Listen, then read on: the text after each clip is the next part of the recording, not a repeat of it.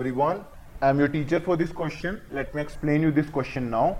In the given figure, DEFG is a square and angle BAC is equals to 90 degree. Prove that triangle DBG is similar to triangle EFC. So given part में हमसे ये कहा गया that DEFG एक square है और angle BAC की value 90 degree है हमें प्रूफ करना है DBG ट्राइंगल सिमिलर है EFC ट्राइंगल के सो so, यहाँ पर हम स्टार्ट करेंगे in triangle A G F and triangle B D G angle G A F equal है एंगल बी डी जी के बिकॉज़ दोनों 90 डिग्री के इक्वल हैं.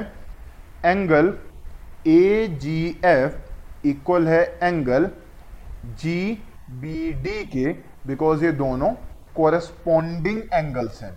So by angle angle similarity rule हम कह सकते हैं that triangle D B G similar है ट्राइंगल ए जी एफ़ के।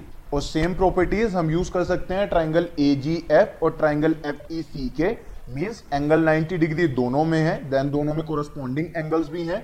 सो so, हम कह सकते हैं that similarly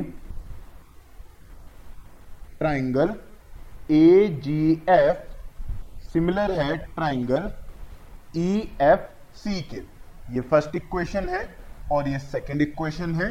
देन फाइनली हम बोल सकते हैं by using one and two, जो ट्राइंगल्स हमारे पास सिमिलर होंगे, वो हो जाएँगे triangle D B G similar triangle E F C I hope you understood the explanation thank you